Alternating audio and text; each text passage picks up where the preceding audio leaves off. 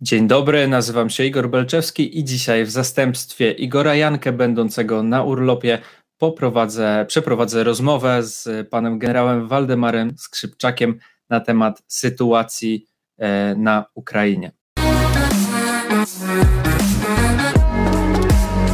Dzień dobry, panie generale. Witam pana, witam państwa, dzień dobry. Panie generale, y, warto mm, podkreślić, że tę rozmowę przeprowadzamy 31 y, sierpnia, dzień przed taką datą symboliczną dla nas Polaków. No i niestety nie rozmawiamy, y, nie będziemy dzisiaj rozmawiać o wojnie minionej, tak, tylko tej, która rzeczywiście dzieje się, mm, dzieje się na Ukrainie. I na początek chciałem zapytać, ponieważ tak naprawdę zeszłotygodniowa rozmowa dotyczyła stanu polskiej armii co e, wydarzyło się na takim dużym obrazku przez, e, przez te ostatnie dwa tygodnie? Znaczy, generalnie sytuacja według mnie rozwija się według planu, który założył sobie ukraiński sztab generalny, planu, który e, rozpoczął się działaniami zaczepnymi, czy kontrofensywą, nie wiem. Uważam, że to nie jest kontrofensywa póki co, natomiast działaniami zaczepnymi na kierunku południowym ta operacja zaczęła się nie wczoraj, nie przedwczoraj, choć w wielu e, mediach pisze o wielkiej kontrofensywie. Nic podobnego nie ma miejsca. Zaczęła się ta operacja 24 lipca kontratakami, atakami na obronę rosyjską na zachodnim brzegu rzeki Dniepr w kierunku na Helsin i w kierunku na Nową Kachowkę. To były dwa główne kierunki, gdzie Ukraińcy od 24 lipca e, uderzają, atakują pozycje armii rosyjskiej, szukając ugrupowanie obrony armii rosyjskiej słabych punktów, słabych elementów, które pozwoliłyby tę obronę pokonać, przeniknąć przez ją obronę, wyjść w ugrupowanie armii rosyjskiej, wyjść być może na, na tyły części wojsk mm, armii y, rosyjskiej. Natomiast głównym celem tej operacji jest rozbicie wojsk na przyczółku hersońskim, o czym też mówiliśmy na początku sierpnia, i wypchnięcie części sił poza Dniepr, na wschodni brzeg Dniepru. I te działania ku temu zmierzają. Tempo operacji jest e, bardzo wolne. E, ostatnio w mediach, czy wczoraj bodajże podawano, że odbito cztery miejscowości w ramach tej wielkiej ofensywy. Przypomnę tylko, że od 24 lipca odbito blisko 80 miejscowości, czyli to średnio przypada na jeden dzień 3-4 miejscowości, można by rzec.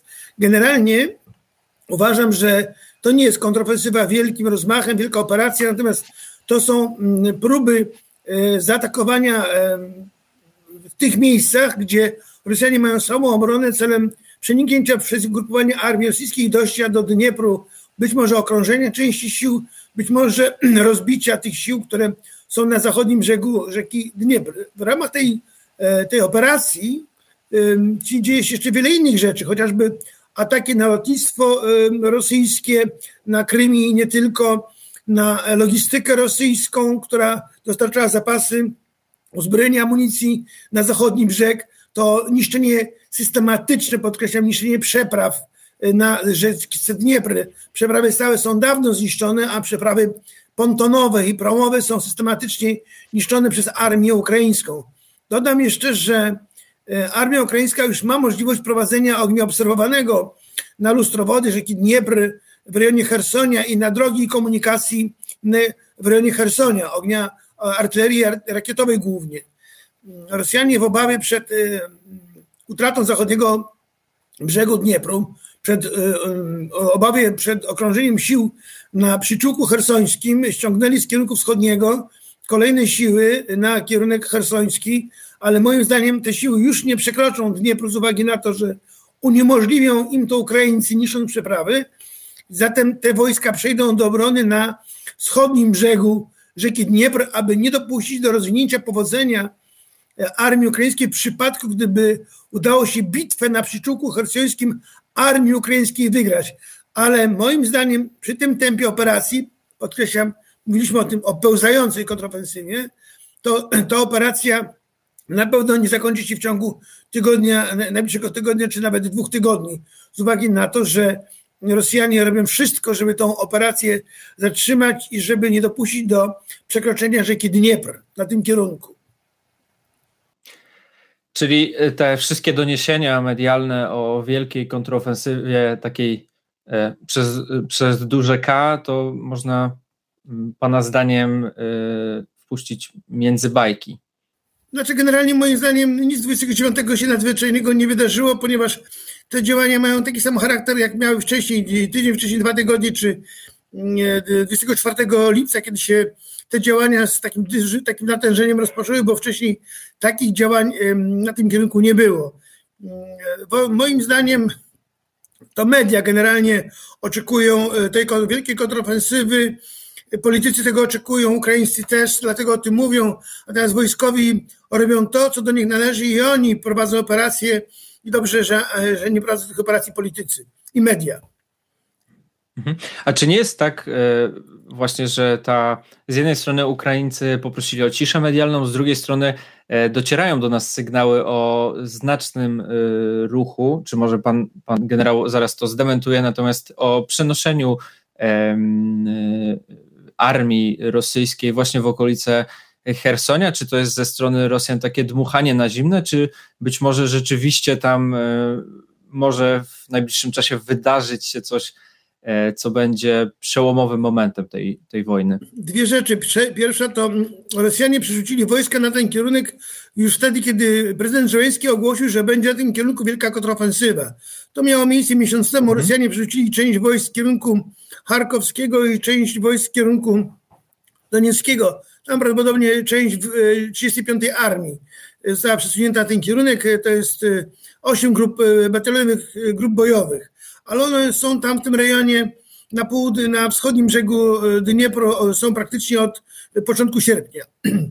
Natomiast moim zdaniem politycy ukraińscy mówili o tej kontrofensywie, e, uwierzyli w tą kontrofensywę Rosjanie, stąd te manewry wojsk rosyjskich z kierunku wschodniego na kierunek południowy, obawy przed wielką, zapowiadaną przez Ukraińców kontrofensywę, ale na dzień dzisiejszy nie ma takich symptomów wielkiego um, uderzenia, wielkiego um, przełomu w tej operacji, co wieszczyłoby um, szybkie tempo tych działań, bo generalnie wszyscy oczekują, że to będą jakieś przełomowe, szybkie działania, które błyskawicznie rozbiją wojska rosyjskie na przyczółku herceńskim. Ja z kolei twierdzę, że ta ofensywa jest prowadzona dobrze, ona jest e, prowadzona metodycznie i systematycznie. Rozbijane są wojska rosyjskie, pozbawiane odwodów, pozbawiane amunicji, paliwa przez odcięcie przepraw na Dnieprze i to jest moim zdaniem złamanie woli walki tych wojsk, które są na mm, przyczółku hersońskim i w efekcie dojdzie do tego, że e, Ukraińcy ten e, przyczółek,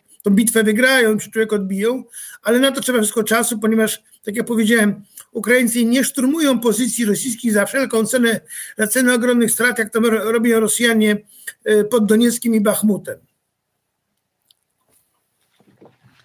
A Pana zdaniem kwestia Krymu, tych obrazków, które kilka tygodni temu widzieliśmy, długich kolejek, e, wyjeżdżających Rosjan, też te liczne ostrzały e, magazynów, też lotnisk, to Pana zdaniem ma tylko taki wymiar PR-owy, nazwijmy to, czy za tym może też kryć się coś więcej, tak? Czy to może mieć większe, większe znaczenie? Bo w końcu ci ludzie też wracają do Rosji i y, niosą ze sobą właśnie takie informacje, że musieli e, ten Krym opuścić. Z wojskowego punktu widzenia to mm, uderzenie na bazy wojskowe na Krymie miało służyć na pozbawieniu, pozbawieniu lotnictwa rosyjskiego możliwości wykonywania zadań operacji powietrznych na pozycję armii ukraińskiej. To był główny cel wymierzony w statki powietrzne, jeszcze raz powtarzam, a nie składy amunicji i dobrze by było, żeby ci wszyscy, którzy mówią inaczej, jednak e, trochę poczytali i pouczyli się sztuki wojennej, bo to jednym z kanonów e, to jest pozbawienie zdolności do wykonywania zadań przez przeciwnika. E, druga rzecz to uaktywnił się bardzo ruch oporu i ten ruch oporu wspólnie z uderzeniami z powietrza, uderzeniami rakiet na obiekty armii rosyjskiej na Krymie spowodował to, że Rosjanie ponieśli duże straty. A to, że turyści rosyjscy i mieszkańcy, którzy się osiedlili na Krymie, zaczęli w panice uciekać, to jest naturalne, bo okazało się, że Krym stał się obszarem, rejonem walk, bo te uderzenia to świadczą o tym, że to są już w tej chwili miejsca zagrożone i Rosjanie przestali się czuć na Krymie bezpiecznie i to jest e, kolejny oczywiście sukces propagandowy Ukraińców, którzy pokazali Rosjanom w zasadzie nie macie prawa nigdzie czuć się bezpiecznie, nawet na Krymie. I e, to tak naprawdę można powiedzieć, e, jeżeli to będzie kontynuowane, to pewnie ten efekt e, PR-owy, efekt medialny będzie coraz większy, a też przy, przy okazji mediów, przy okazji tego, co się teraz dzieje w mediach, widzimy, że mm, temat wojny trochę spada na dalsze miejsce, tak? bo mamy własne problemy gospodarcze, tak, wysoką inflację. Czy Pana zdaniem to też to, o czym kiedyś rozmawialiśmy, czyli to, że media zajmą się niedługo innymi tematami, no to też e, będzie, mm, jest to zdanie aktualne w przypadku e, Polski i ten temat wojny już tak trochę nam się, e, trochę się nauczyliśmy z tym żyć i nawet media nie widzą w tym mm, tematu numer jeden. Znaczy wie pan, mm, ta wojna na Ukrainie zawsze będzie narzędziem w rękach polityków stosownie do ich, ich zapotrzebowania. Wtedy, kiedy chcą jakieś cele osiągać, będą tej wojny używali, chociażby pokazując, że sprawcami nieszczęść wszystkimi, które w tej chwili nawiedzają Europę, to jest wojna na Ukrainie, z czym ja się oczywiście nie zgadzam, no ale to ja nie jestem politykiem, politycy tak twierdzą. Y, moim zdaniem y, ta wojna, czy może inaczej, do tej wojny się wszyscy powoli przyzwyczajają, z nią się oswajają i w zasadzie niektóre media i pewnie wojskowi, eksperci różni się tym interesują, tym żyją i w tej sprawie głos zabierają, a politycy będą o wojnie tylko wtedy, kiedy będą tego potrzebowali na użytek e, działań politycznych. Nam o tej wojnie nie wolno zapomnieć. Ta wojna będzie się toczyła, ona się dzieje z naszą wschodnią granicą i od tego, e, jak długo Ukraina wytrwa, czy wygra, nie wiem. Na pewno Ukraina, e, Rosja tej wojny nie wygra, Ukraina tej wojny nie przegra, to już mówię mu panów. Natomiast ważną rzeczą jest to, żeby cały czas zasilać Ukrainę zdolnościami do prowadzenia walki.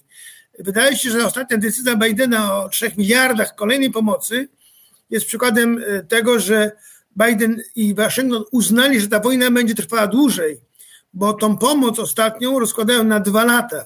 Co chcą przez ten sposób osiągnąć? Chcą w ten sposób osiągnąć systematyczne dostawy broni, amunicji na Ukrainę, żeby ta rytmika dostaw była systematyczna, żeby nie było przerw w dostawach. I to jest moim zdaniem cel Amerykanów, którzy zdali sobie sprawę, że ta wojna będzie trwała dłużej. Zresztą wydaje się, że y, nie, nic nie wskazuje na to, żeby ta wojna miałaby zakończyć się do, jesieni jeszcze w tym roku. Jeżeli chodzi właśnie o kwestię wsparcia dla Ukrainy, czy w temacie dostaw broni coś istotnego wydarzyło się przez ostatnie e, dwa tygodnie? Znaczy generalnie cały czas idą dostawy i one, e, te dostawy docierają na Ukrainę. Kluczową kwestią to jest e, przygotowanie personelu do obsługi tego sprzętu, bo jednak obsługę haubicy, obsługę czołgu, obsługę e, bojowego wozu piechoty czy innego sprzętu wojskowego e, trzeba opanować i to trzeba szkolić ten personel. Wydaje się, że to szkolenie jest prowadzone, choć e, moim zdaniem też nie widać jeszcze na froncie wszystkich tych formacji, które ten sprzęt wydawało się dostały, bo jeżeli chodzi o broń typu czołgi, BWP, to one byłyby wykorzystywane do tego typu działań, jak mówimy o działaniach ofensywnych. Ich na razie w takich ilościach, jakie dotarły na Ukrainę, nie widzimy w działaniach. Zatem sądzić należy, że Ukraińcy jeszcze czekają na właściwy moment, kiedy ten sprzęt, kiedy te jednostki wojskowe, które zbudowali e, w oparciu o ten sprzęt, będą mogli w operacji wykorzystać i wydaje się, że teraz, moim zdaniem, że mówiłem tu panów, moment jest właściwy, ponieważ armia rosyjska jest słaba, ona już słabsza nie będzie. I wydaje się, że jest to dobry czas na to, żeby ją na wybranych kierunkach bić. E, za parę miesięcy Rosjanie, stosownie do decyzji Putina, ustawy nowej, która zwiększa etat pokojowy armii o 130 tysięcy, Rosjanie będą zwiększali swój potencjał e, na froncie o pobór, o rekrutów, których pobrali, których szkolą, o najemników nowych, których będą teraz opłacali sowicie, o rezerwistów, których będą skłaniali do tego, żeby chcieli walczyć na froncie. Bo tam już patriotyzmu Rosja nie ma, tam już tylko w tej chwili jest biznes. Nawet do tego szeregowego, który idzie na front, liczy na to, że on trochę zarobi więcej niż zarobiłby w cywilu. Ale to jest czas, kiedy Rosja jest jeszcze słaba, bo powtarzam, za parę miesięcy Rosjanie będą w innej kondycji, między innymi dzięki temu, co powiedziałem, czyli nowym żołnierzom i jeszcze rzecz bardzo ważna, rosyjska gospodarka przestawia się ze struktury pokojowej na produkcję wojenną. To znaczy, że będą mogli zwiększyć produkcję wszystkich środków walki, które będą potrzebne armii na froncie. I to jest niebezpieczne. Mhm. Mhm. Właśnie odnośnie tego etatu e, pokojowego, pan generał powiedział, że zostaje zwiększony o 130 tysięcy. Jakby mógł pan e, wyjaśnić, na czym, na czym te etaty e, polegają, na czym polega ten etat pokojowy i jakie to ma realne znaczenie dla liczebności armii rosyjskiej? Każda armia, która funkcjonuje w czasie pokoju, tak jak Polska, ma etat pokojowy. Etat P, mówiąc w skrócie.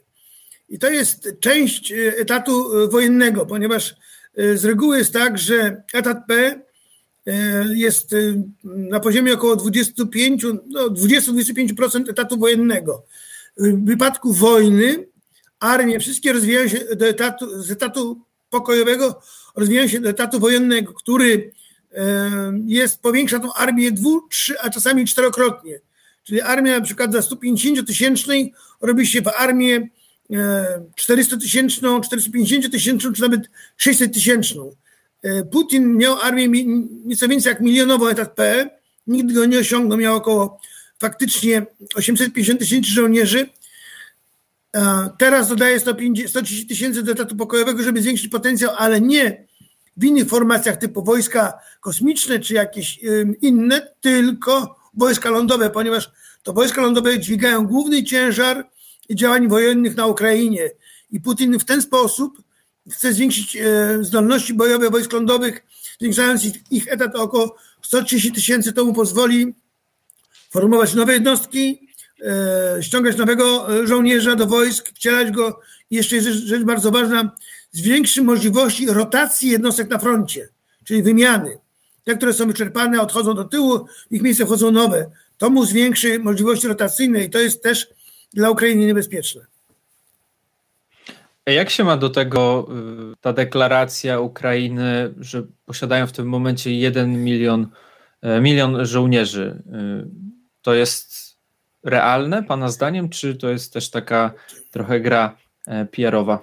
Gra PR-owa i być może oni mają tylu żołnierzy, jak to się mówi po wojskowemu, na kotle. Czyli tylu żołnierzy w szyku mają. Ale oni nie są na froncie.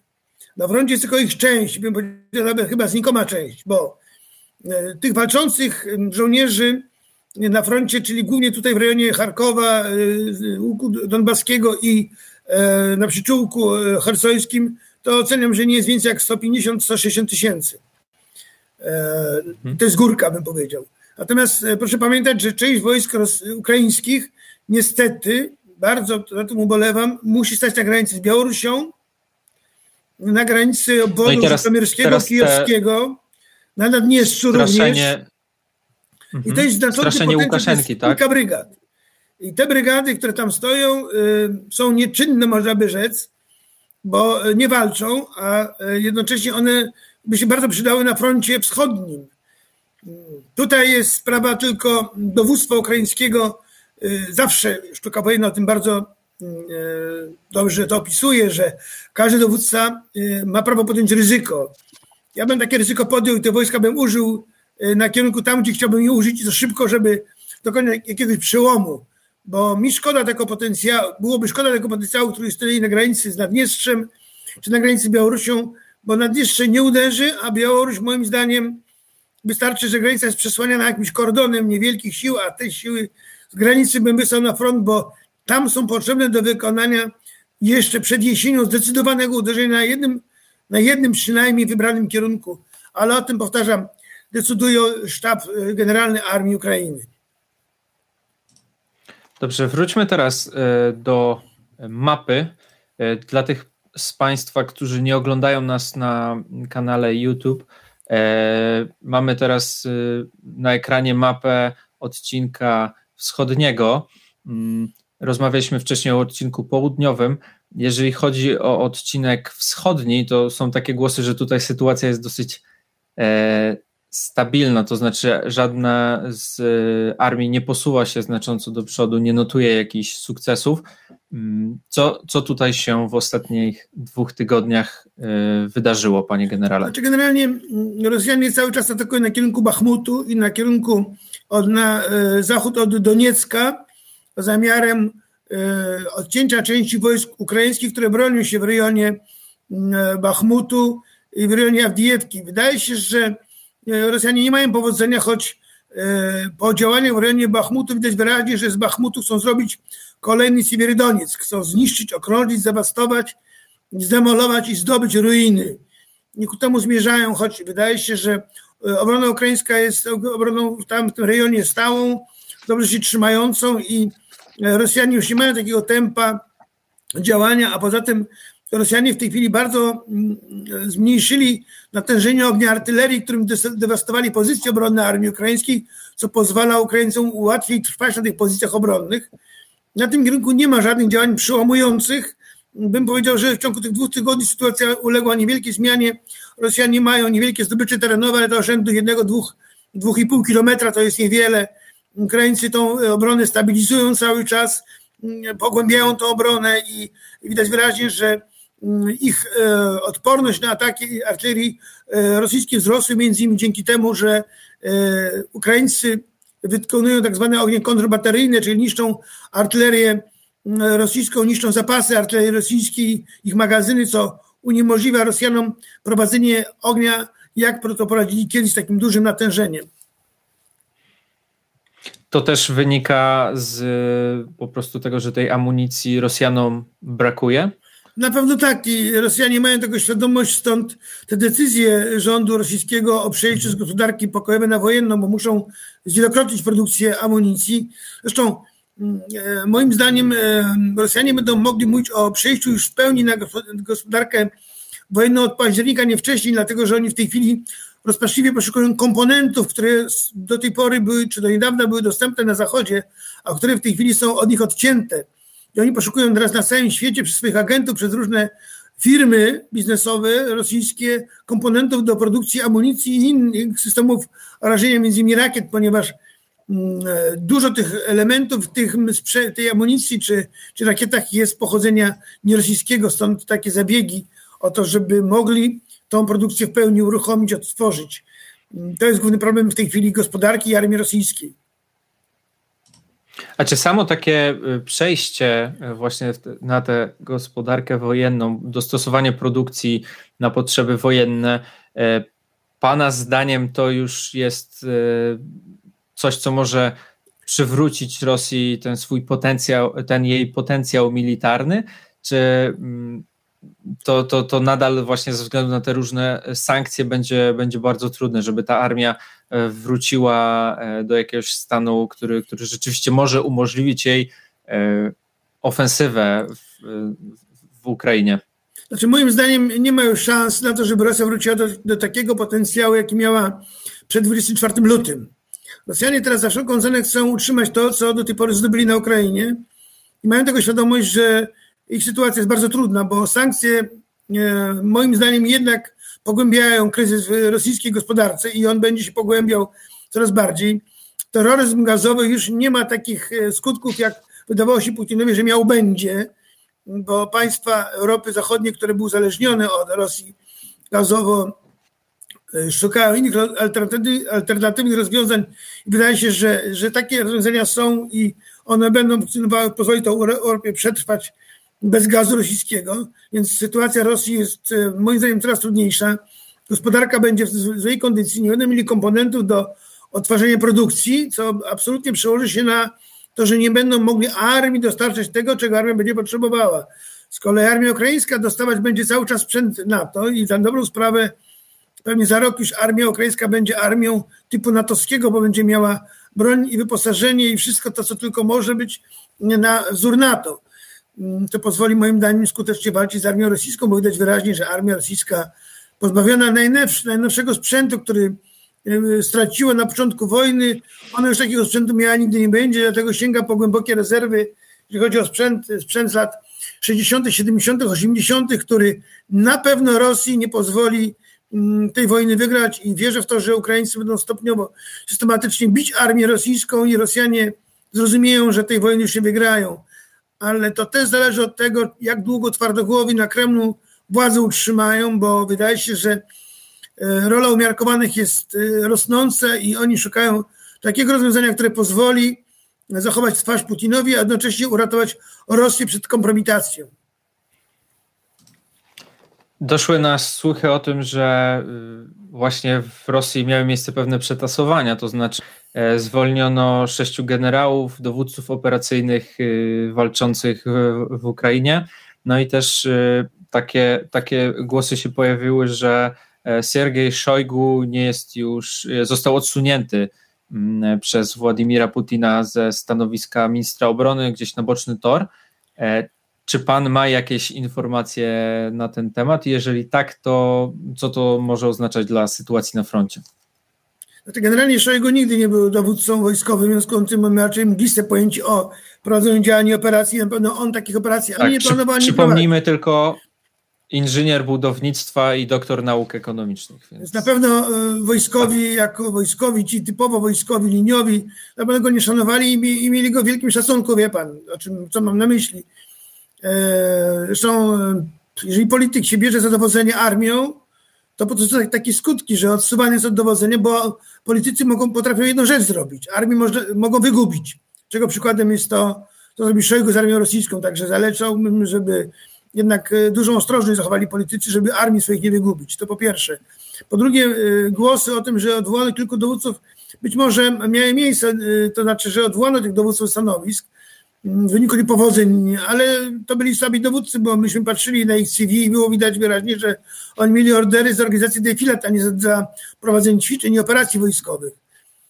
Po trzecie, moim zdaniem tego, te medialne opisy tego, że w tej chwili dowódcy kontaktują się z Putinem i on dowodzi, to tak samo wie pan, jak z Szojgu było. Jakie ma pojęcie Putin o dowodzeniu armią, o prowadzeniu operacji wojskowych? Ma takie same pojęcie jak Szojgu, więc niech ci dziennikarze, którzy to piszą, włożą to między bajki.